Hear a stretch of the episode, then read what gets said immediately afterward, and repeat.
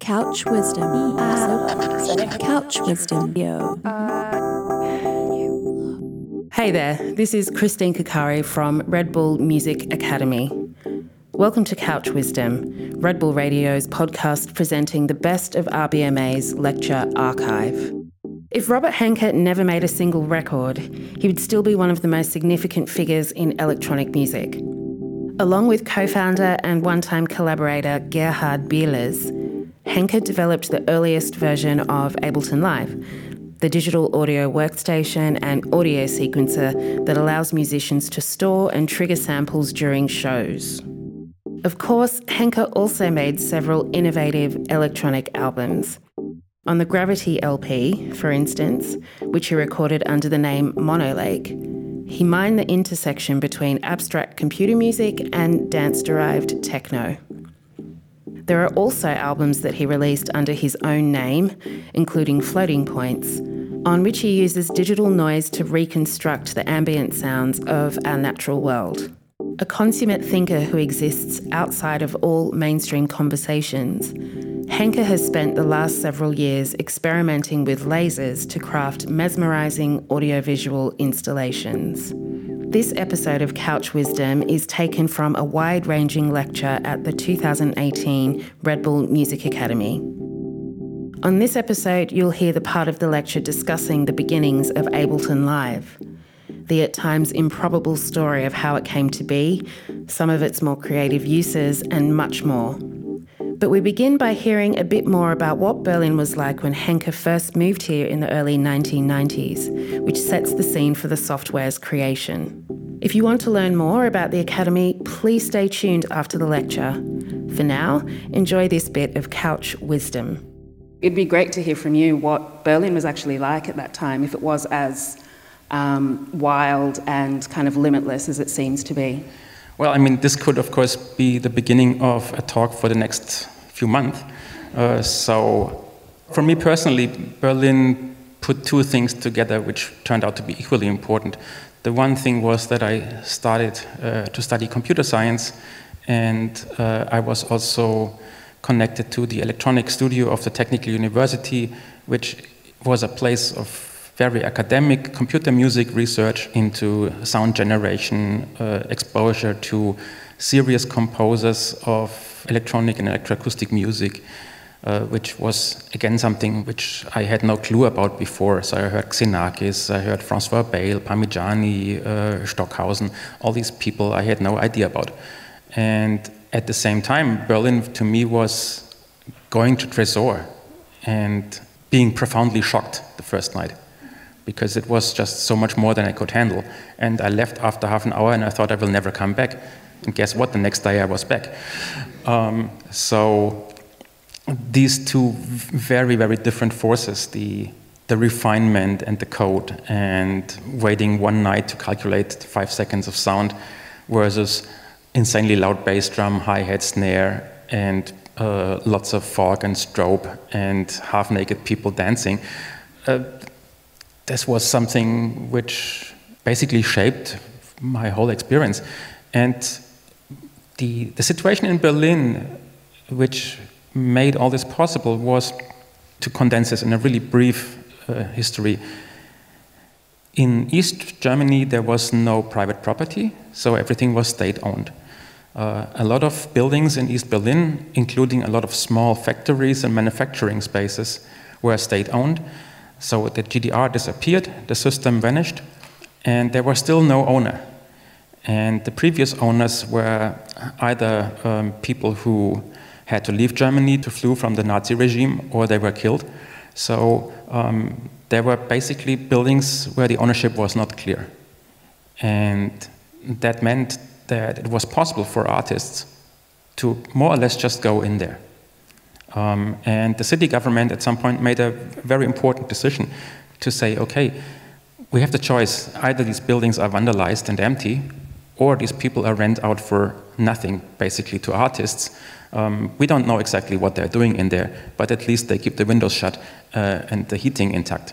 So um, it was possible to find the most amazing industrial spaces, which are similar to what you have here um, on a smaller scale, but very similar in terms of interior, in terms of architecture, in terms of accessibility, um, right in the center of the city and do something. All you had to do is go to the city government and say, um, I'm an art student, I want to make an art project in there.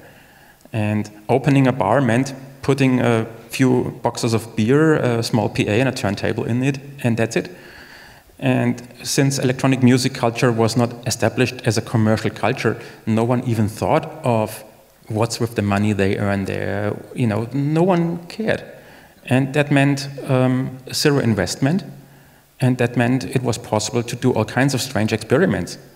Uh, it didn't matter if two people showed up for a concert, because there were no costs involved.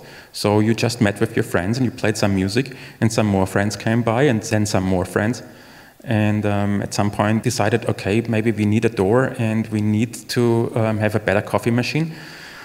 Um, and next time we bring more beer. But that was it.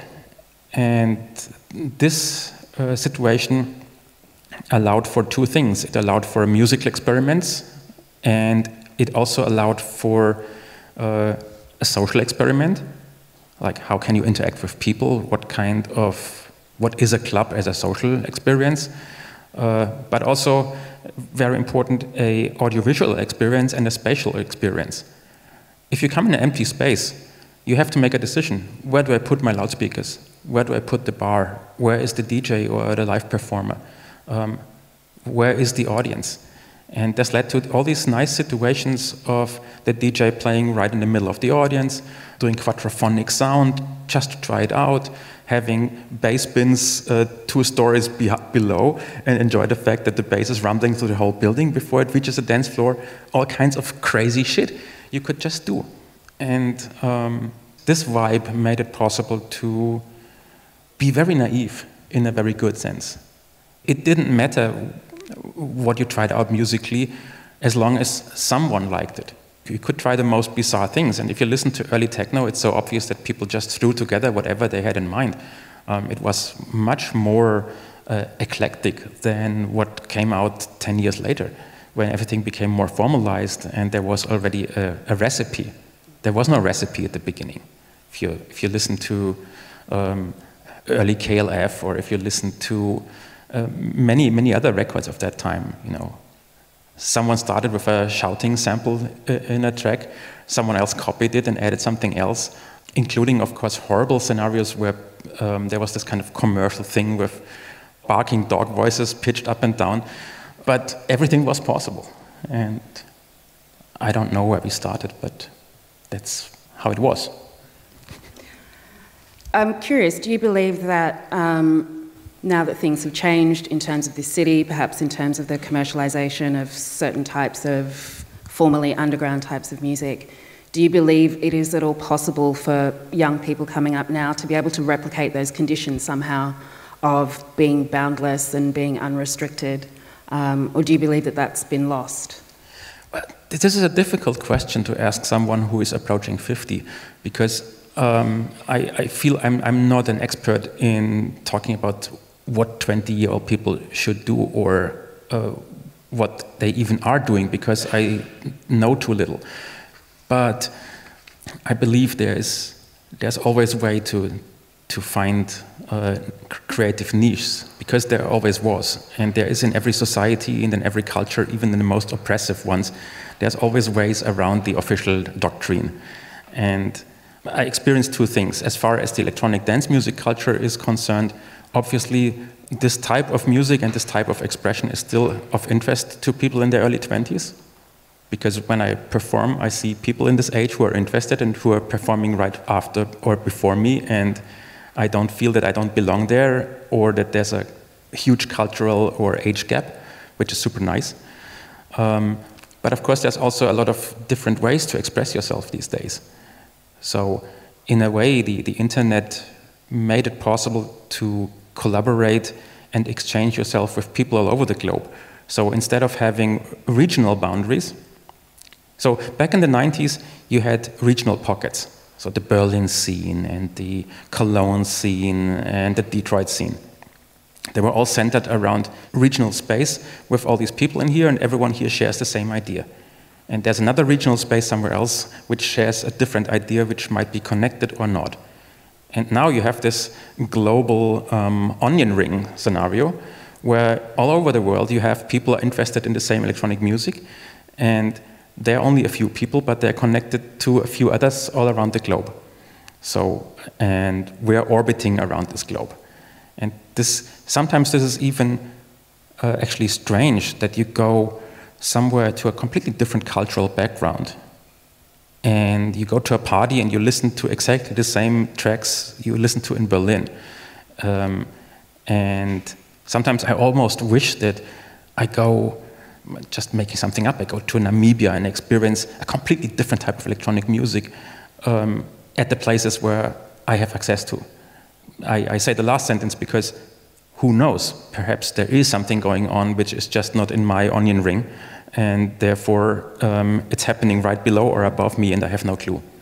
As far as, as I know, there is a lot of interesting things going on, and um, it's probably wrong to look at exactly a specific type of electronic dance music for innovation. Because if the music ends up in a shoe store for selling uh, expensive shoes, you know that it can't be underground anymore in the same way it was 25 years ago. But I assume there's different scenes, there's different things going on, which might just emerge right now, and which might not even be connected to purely listening to music. I'm uh, only very vaguely familiar with, for instance, what's going on in, in game engine development and what people do with game engines these days. Who knows what comes up with as great art forms using game engines in a few years, where people do the most amazing virtual reality experiences that, of course, include electronic music. So, who knows what's happening? I mean, you seem to be somebody who is always, um, there's always a sense of like forward momentum in what you're doing, um, going from studying computer music, making music, using hardware instruments, creating software to be able to revolutionize the way that you perform with those instruments and so on and so forth. Kind of the future of gaming and VR. I mean, is that something that you could see yourself developing an interest in in the future? Because you, you always seem to be kind of like a step ahead of where you are. Um, in my own personal uh, view of myself, I'm not a step ahead. I'm actually a very conservative person uh, in my usage of technology, for instance. And uh, so I, I, need to separate a little bit what I attempt to contribute with uh, my colleagues at Ableton, where, of course, the, the question always is how does the world musically look like in five years or ten? Because we have to find answers to that, and we're working on this, of course.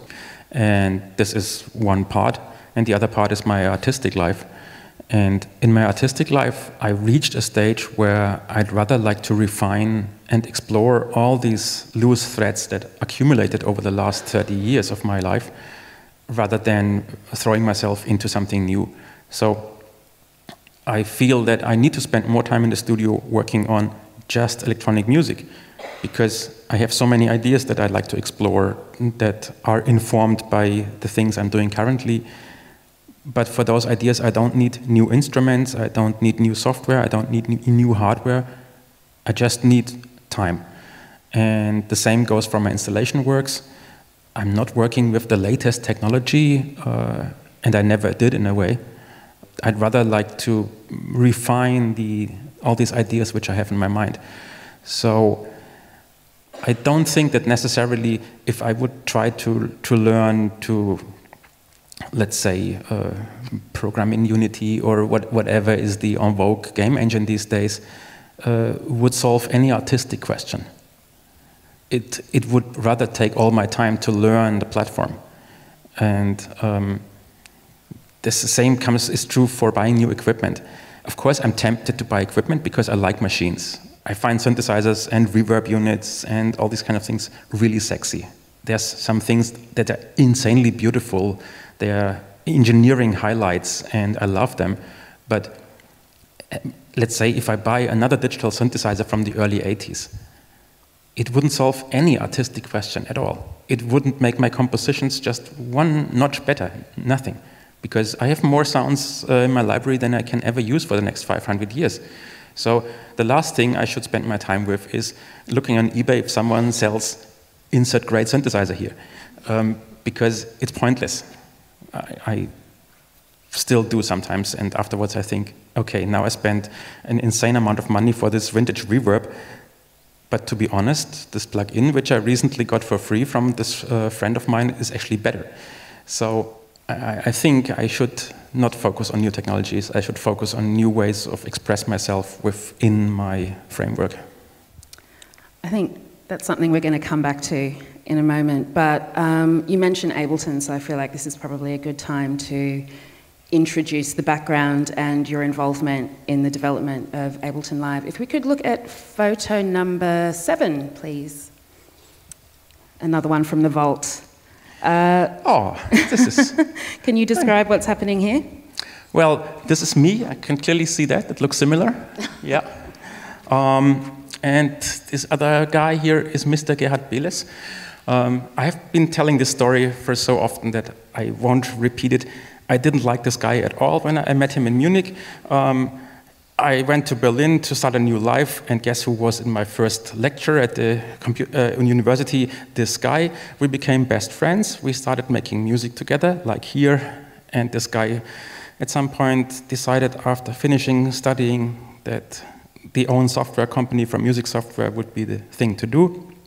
He founded Ableton. He knocked on the door and said, "Robert, we need you." I joined, and well, the rest you know. So, what you see here is Mr. Gerhard Behles and myself playing a very conceptual con uh, concert. Um, the synthesizer here, the Yamaha SY77, is a very complex machine which uh, you can program in such a way that if you press down a few keys, there's a lot of looping envelopes going on inside that create some very complex, long, drony sounds that changes over time. And our conceptual idea was that we both start with the same sound. We press down the same keys, use matches to keep them pressed down, and then we together start editing the sound. Everyone just in any way we wanted. So we get this different types of drony structures going on that go further and further apart or met again. And after half an hour, or whenever we felt like it's enough, we went through all the parameters and made them the same again, so that we ended at the same sound again. So after half an hour of playing, I said, operator 1, release rate 15. Gerhard, clack, clack, clack, clack. Um, operator 2, attack rate 12. And I, clack, clack, clack, clack. So until we were back to the same sound again, and then we finished. Um, so this was called the symmetrical concert, and we played it as I said on the website, uh, in front of audience as big as five people. And um, well, maybe this was 10 here. And yeah, so much to this poster photo. And I guess the question was more about Ableton, right? Yeah, but we can, uh, we, we can go there in stages. Um, I'm going to bring up another photo, which is number 17, please. Ah, oh, yeah. Oh, you, you, you did your homework. I deep dived into your website. Um, is this online? Yeah, it is. It is. Oh. oh, actually, that wasn't on your website. I found it somewhere else. um, but this is uh, the PX18 sequencer. Um, I'd love it if you could uh, explain what is happening on this screen and how you develop this together with Gerhard. Okay, so this is a max patch which Gerhard and me used for creating music both on stage and in the studio. And let's walk a little bit. So, uh, obviously, this is here is one bar of music and velocities. And this looked better when it was opened in Max 4. In Max 4, this whole thing didn't look so strange. Um, this photo was taken using it, the same Max patch in a later Max version, which had a different graphics, so it's a bit fucked up.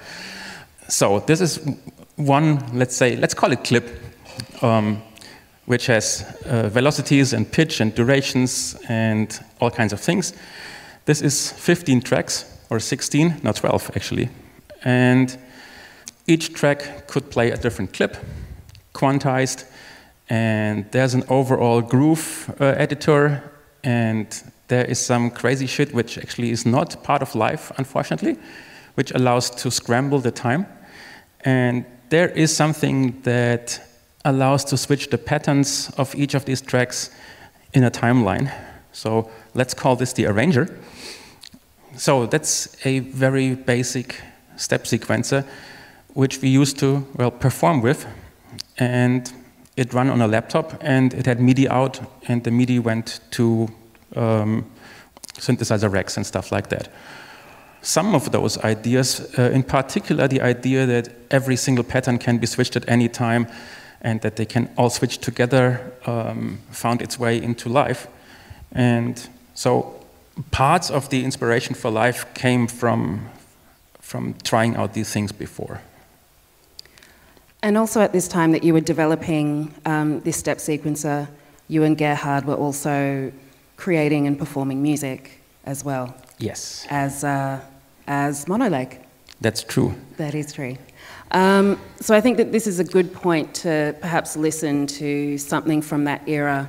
I believe it's between like mid 90s to very early 2000s, where uh, this PX18 step sequencer was really integral um, in the performance of your music. So let's have a listen to, I believe it was your first EP, Cyan. Oh, sweet. Yeah.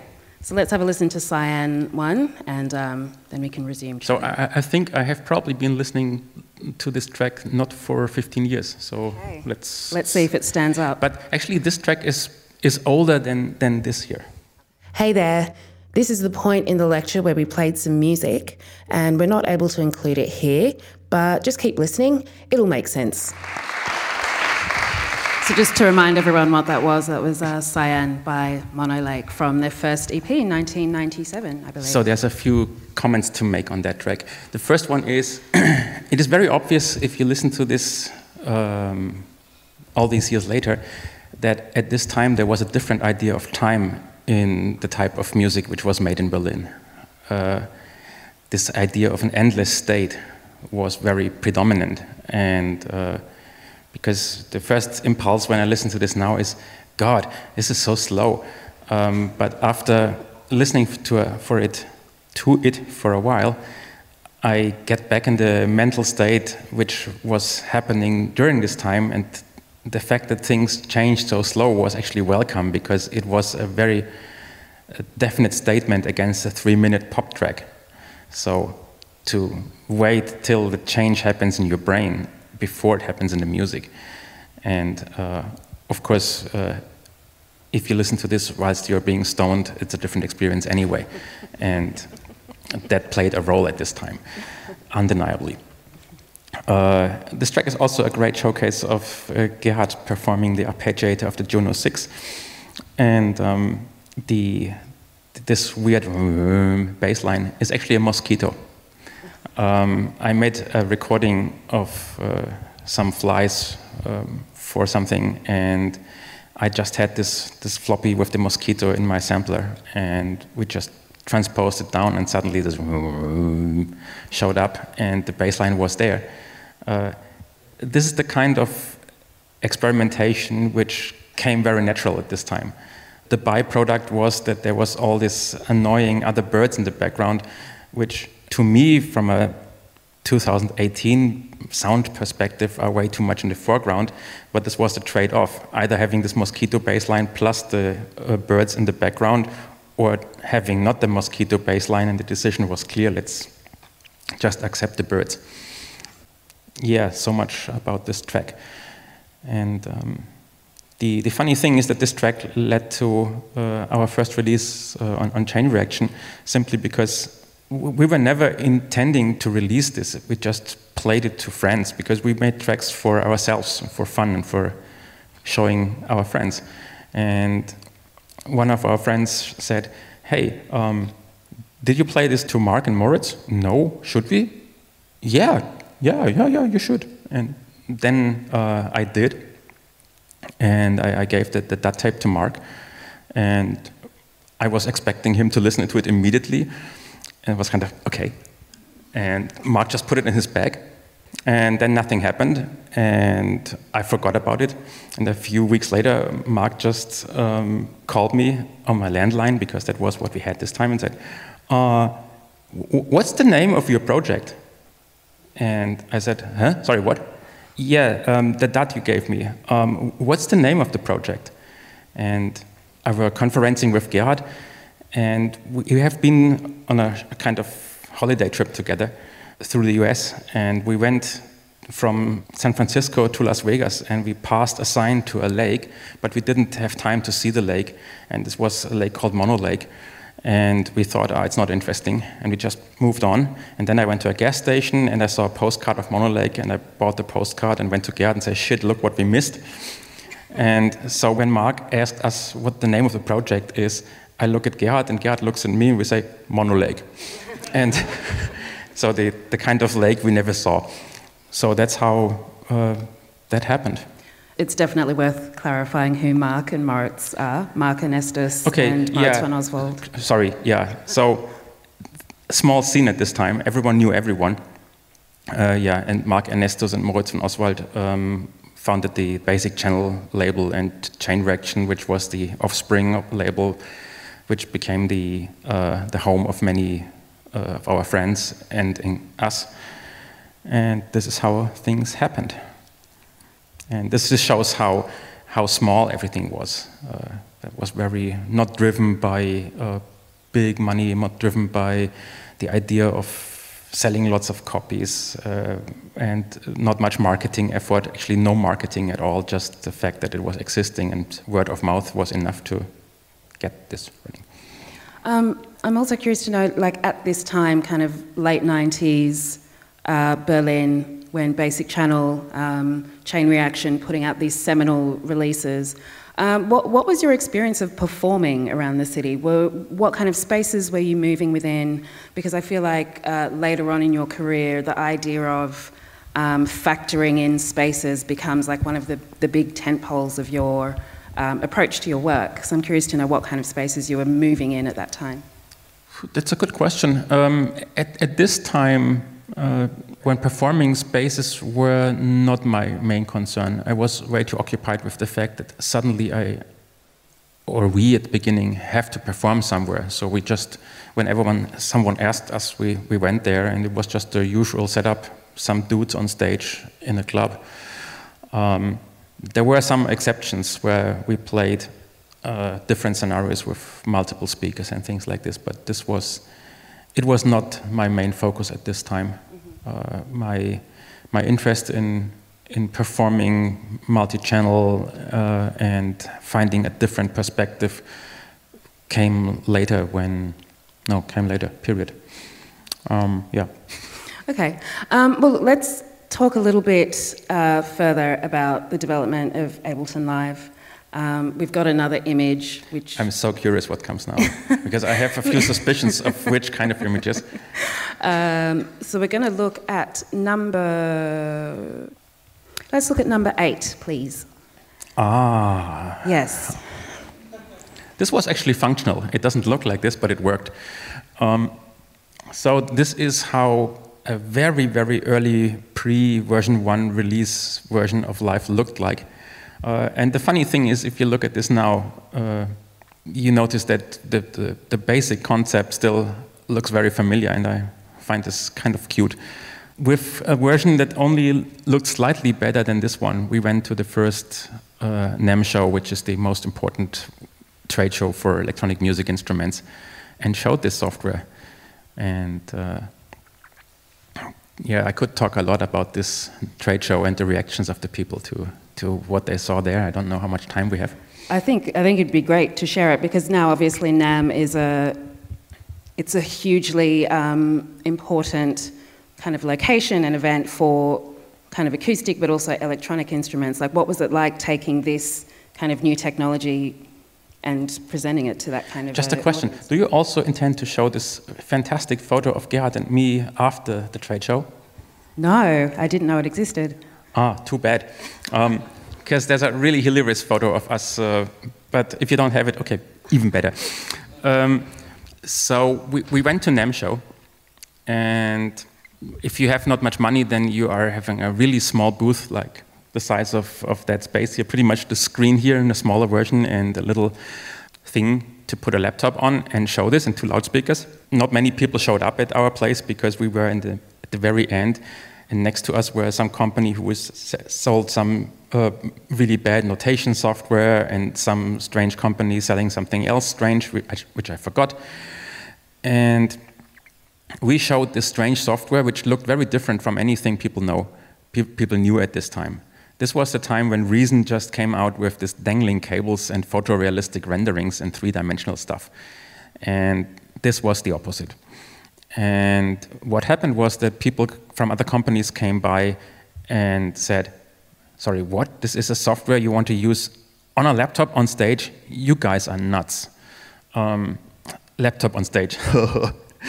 um, and they left. And then other co company guys came and said, ooh, this interface looks horrible. Um, can't you hire a graphics designer? Um, and they left. Well, um, we were confident enough to survive that because at, at some point, well, first of all, we knew that laptops on stage work because we have been doing this. You have to imagine, just to give a context of the time, the, the typical advertisement for music software at this time looked like this. You have a full color photo page on in Keyboards magazine with a photo of one of those studio mixing desks, which goes basically from this end of the room to that end.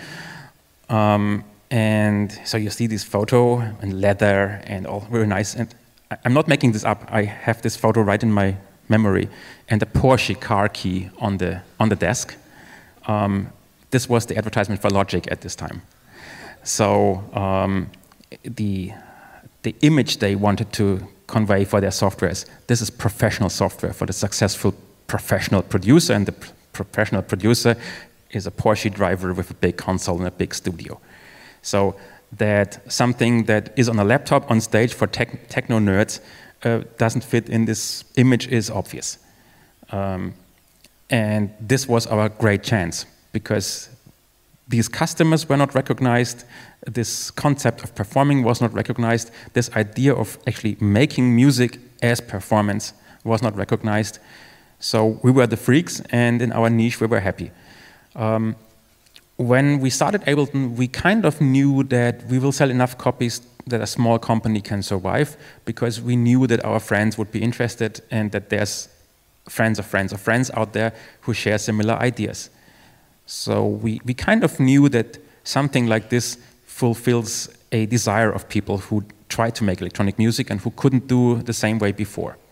So we, we took that for granted. But what we didn't anticipate was that the market could be much larger. And what happened, and I'm, i think it happened on the second day of the first NAMM show, was some guy came by, um, a little bit older than us, uh, and the usual LA style black uh, suit and everything in black and glasses, perhaps or not, I can't remember that. Uh, and he was followed by maybe five, six uh, significantly younger people also looking like the classical LA composers, also black, you know, like imagine um, Nine Inch Nails all over the place. And, and this guy said, um, so what is this, what you have here? And I say, yeah, well, this is a software performing on stage, and I can put in a loop here, and I can change the tempo without changing the pitch, and I can add a second loop, and it runs in sync. And he interrupts me and says, so you can change the tempo without changing the pitch. So you can do this without steps in between. So I can maybe uh, ramp up the tempo from, let's say, 110 BPM to 200 BPM continuously over two minutes. And I said, yeah, sure, I can show you, cluck, cluck, cluck, cluck. And I did from 30 BPM to 990.99. And um, he says, oh, this is pretty cool. There's, you can't by any chance uh, combine this with Pro Tools. And the funny thing is, we kind of, in a, in a very um, smart move, from the very beginning implemented a protocol called Rewire. And Rewire allows to do exactly that, that you can connect any piece of software to uh, Pro Tools and run it as a slave. So I just said, yeah, sure we can, it has Rewire. Ah, it has Rewire, nice. Um, and um, it was also, I believe, the first uh, music software that came out to run under OS X. So there were a lot of points for this person to be happy. And then this person left, and I was very uh, occupied with explaining this, this software to him, so I didn't really look at his name tag. Everyone has a name tag on the trade show. So I had my exhibitor name tag, and this guy had his name tag with uh, um, visitor. And right before he left, I, I, looked at his name tag, Hans Zimmer. And so I thought, oh, okay, wow. The, the, the, the, uh, uh. So half an hour later, someone came by, said, Hey, uh, I heard you have something interesting. Hans sent me. 35 minutes later, another person came by and said, Hi, hello. Um, can you tell me what you're selling here? What is, what is this software?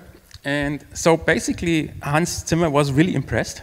And if Hans Zimmer is impressed and is excited about something, he shares it with his other people. And the other people say, Hans uh, saw something exciting there at the very end, uh, this green little box there. You have to check it out. So suddenly all these people showed up, uh, and we thought, hmm, maybe this thing we are doing here could also be interesting for people who are outside our primary focus. And um, that was one of the first points where we got an idea that perhaps we're doing something there that is a bit larger than what we anticipated. And then it, it grew like this over the years. And our biggest surprise for the first four or five releases was always that we were, every single time we went to the trade show, we thought, okay, now one of the big companies must have a product which is a perfect copy of that but better.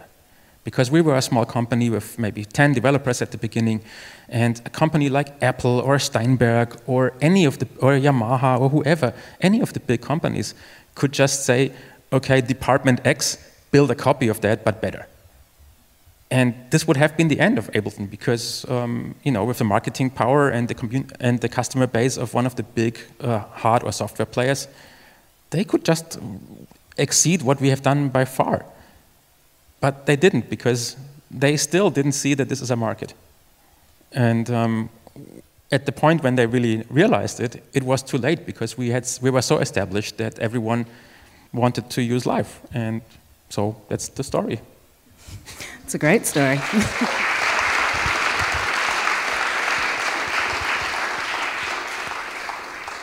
so we're now at um, version 10 of Live. Like, to what has your um, involvement been in the development of these different iterations of it? Because um, I know that you have stepped back uh, from direct involvement with Ableton. So, like, what, what has been your involvement through these various phases? I'm kind of, well, let's, let's start with my current involvement because that's easier to explain. Uh, I'm in a very luxurious position. Uh, officially, I have the, um, the role of an external advisor, which means everything and nothing. Um, but practically, uh, I'm occupying myself with some details I find interesting or really important to focus on. Some of the stuff which has to do with everything related to sound processing, sound uh, generation. I was involved in the wavetable synthesizer. I was involved with a few other uh, improvements of the effects. Um, this was always kind of my my main domain, officially, um, but I basically look at every single aspect of the software and talk with people about what I think is a good thing to improve, what I believe is going in the wrong direction, and basically try to, to put in my experience as someone who is using the software all the time and who is talking with millions of people, exaggerating, uh, 20 people about this software and observing how other people use it and where people fail um, and try to get this this knowledge from the outside into the company and trying to, on a level of small details, try to uh, improve things. And the other thing is that I'm, of course, part of this group who really thinks about what do we do for the next release, what do we do for the next five years. Um, so I'm always kind of navigating myself from the tiny detail of implementation of parameter ranges, of colors of really anal detail because I'm one of those, uh, to the great picture of saying um, we need to do more for people who want to do stuff that is not metrical music. I like to able to I like Live to be able to handle odd rhythms and polymetric, polyrhythmical stuff better than it does at the moment. Uh, is there anyone who is with me in this regard, and can we allocate resources to that? Um, stuff like this. As uh, Live has grown in popularity and become like um, almost ubiquitous, I suppose, in certain parts of electronic music, how has it sat with you this idea of the Abletonification of electronic music? Um, the idea that it has well, okay, let me put it this way. It sounds like the initial um, impetus and the catalyst to develop these tools was to really revolutionize the idea of performance. Um, but I feel like Ableton, in certain quarters, has received criticism for restricting performance to a very standardized, I suppose, type of expression. Like, how does that sit with you? Uh, well, um, it's of course true. Uh, simply due to the fact that every instrument has a character. And it has to have a character because there is no such thing as a neutral instrument. Um, and it makes a few things very easy to do, and it makes other things impossible or very hard to achieve. And it's in the very nature of people using instruments that the things which are easy and obvious are the things people do. Um, if you play a guitar, it's far easier to play uh, the chord progressions which are easy for your fingers um, than coming up with the most bizarre flamenco, um, whatever. Um, sorry, I'm not a guitar player. Uh, but it doesn't keep anyone to move far, far away from what you do if you play guitar for a year. And I, I think electronic music software and hardware uh, in general made it very, very easy to achieve the, the, standard because it took away a lot of the pain uh, we had in the beginning. Uh, the, the interesting question now is if the computer makes all these things easy, what do we do as an artist? And the one solution is let's make the same track everyone else made in five minutes, um, or I still spend four weeks or longer on a track and try to make something that is different despite the fact that the basics are simple. Um, and there's people doing it, and it's obvious. So uh, I, I think I never heard a, a, a serious composer I admire um, complaining about the simplicity of tools because they're happy that basic things are simple and then they find ways to express themselves. Uh, of course, it, it became much easier to, to have two loops running in sync together. But everyone now knows that having two beat loops running in sync is easy. So if you listen to a, a, piece of music that contains two beat loops running in sync, you're not freaking out about the fact that they're in sync because you know that this is simple. Uh, we got used to it. So we're expecting something um, more engaging, more interesting. If you compare it with photography, a uh, long time ago, it was much harder to make photos that had fantastic colors because it's a magical chemical process to make good color prints. Uh, nowadays, with um, state-of-the-art uh, CCD sensor chips in a cheap uh, to, in a cheap camera, um, no one is amazed anymore by people by photos with nice colors. It's just photo of nice colors. Uh, the internet is full of them. Um, but still, people can make really, really interesting photos. You just need to find your own expression. And I see the same thing with Live. Um, there's no shortage of using Live in the most bizarre ways to create your own um, musicality. I mean, a funny thing is, in general, where I have personal problems with is when I, when I look at a synthesizer plugin and I play one note, and it plays back this whole complex series of things going on. Um, I feel lost as an artist because you know if I play a note and and there's a whole Richard Devine track coming out of one single note, um, where does this leave me with my inspiration? So I'm rather happy if I play a note and it's a sine wave, and I need to play 500 notes to make something complicated. Of course, uh, then you enter the realm of professional music production. A lot of the music which is made and a lot of the software which is sold and the hardware is sold to people who well, make music for a living, like for commercials or whatever. And if you make a commercial uh, and the, the, the, director is sitting behind you and says, I want this You're not starting to say, okay, let me combine this sample of a pen falling down and let me put this in the Kyma to time stretch it. And oh, we're already at the next cue, sorry. Um, how about that's great, we take it. Uh, this is the reality of music production for a lot of people. So um, there is a, a, feedback between the products which are offered and the demands of the market. So there is a market for creating instant amazing results. And this was the case when the first synthesizer came out with presets. Um, people didn't buy the DX7 because the synthesis algorithm was so amazing and everyone wanted to dive deep into the magic of FM synthesis. They bought the DX7 because, hey, you turn it on and here's my Rhodes and here is my flute and here is my tubular bells. That's why they bought it. The fact that probably you could have sold uh, 95% of the DX7s without any capability of programming anything whatsoever, because people just used the thing which was right there. Um, it's only the few freaks who are trying to dive deep into their own expression. Mm -hmm. Hi there, this is Christine Kakaire. Thank you for listening to Couch Wisdom. Before you go, I just wanted to take a moment to tell you a bit about the Red Bull Music Academy. The whole thing is a world travelling series of music workshops and events. If you want to find out more, check us out at redbullmusicacademy.com.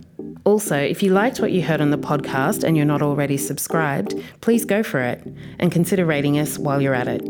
It really helps other people discovering the podcast. Finally, there's a whole other world of great music programming like this to check out at redbullradio.com. That's it for now. Thanks for listening.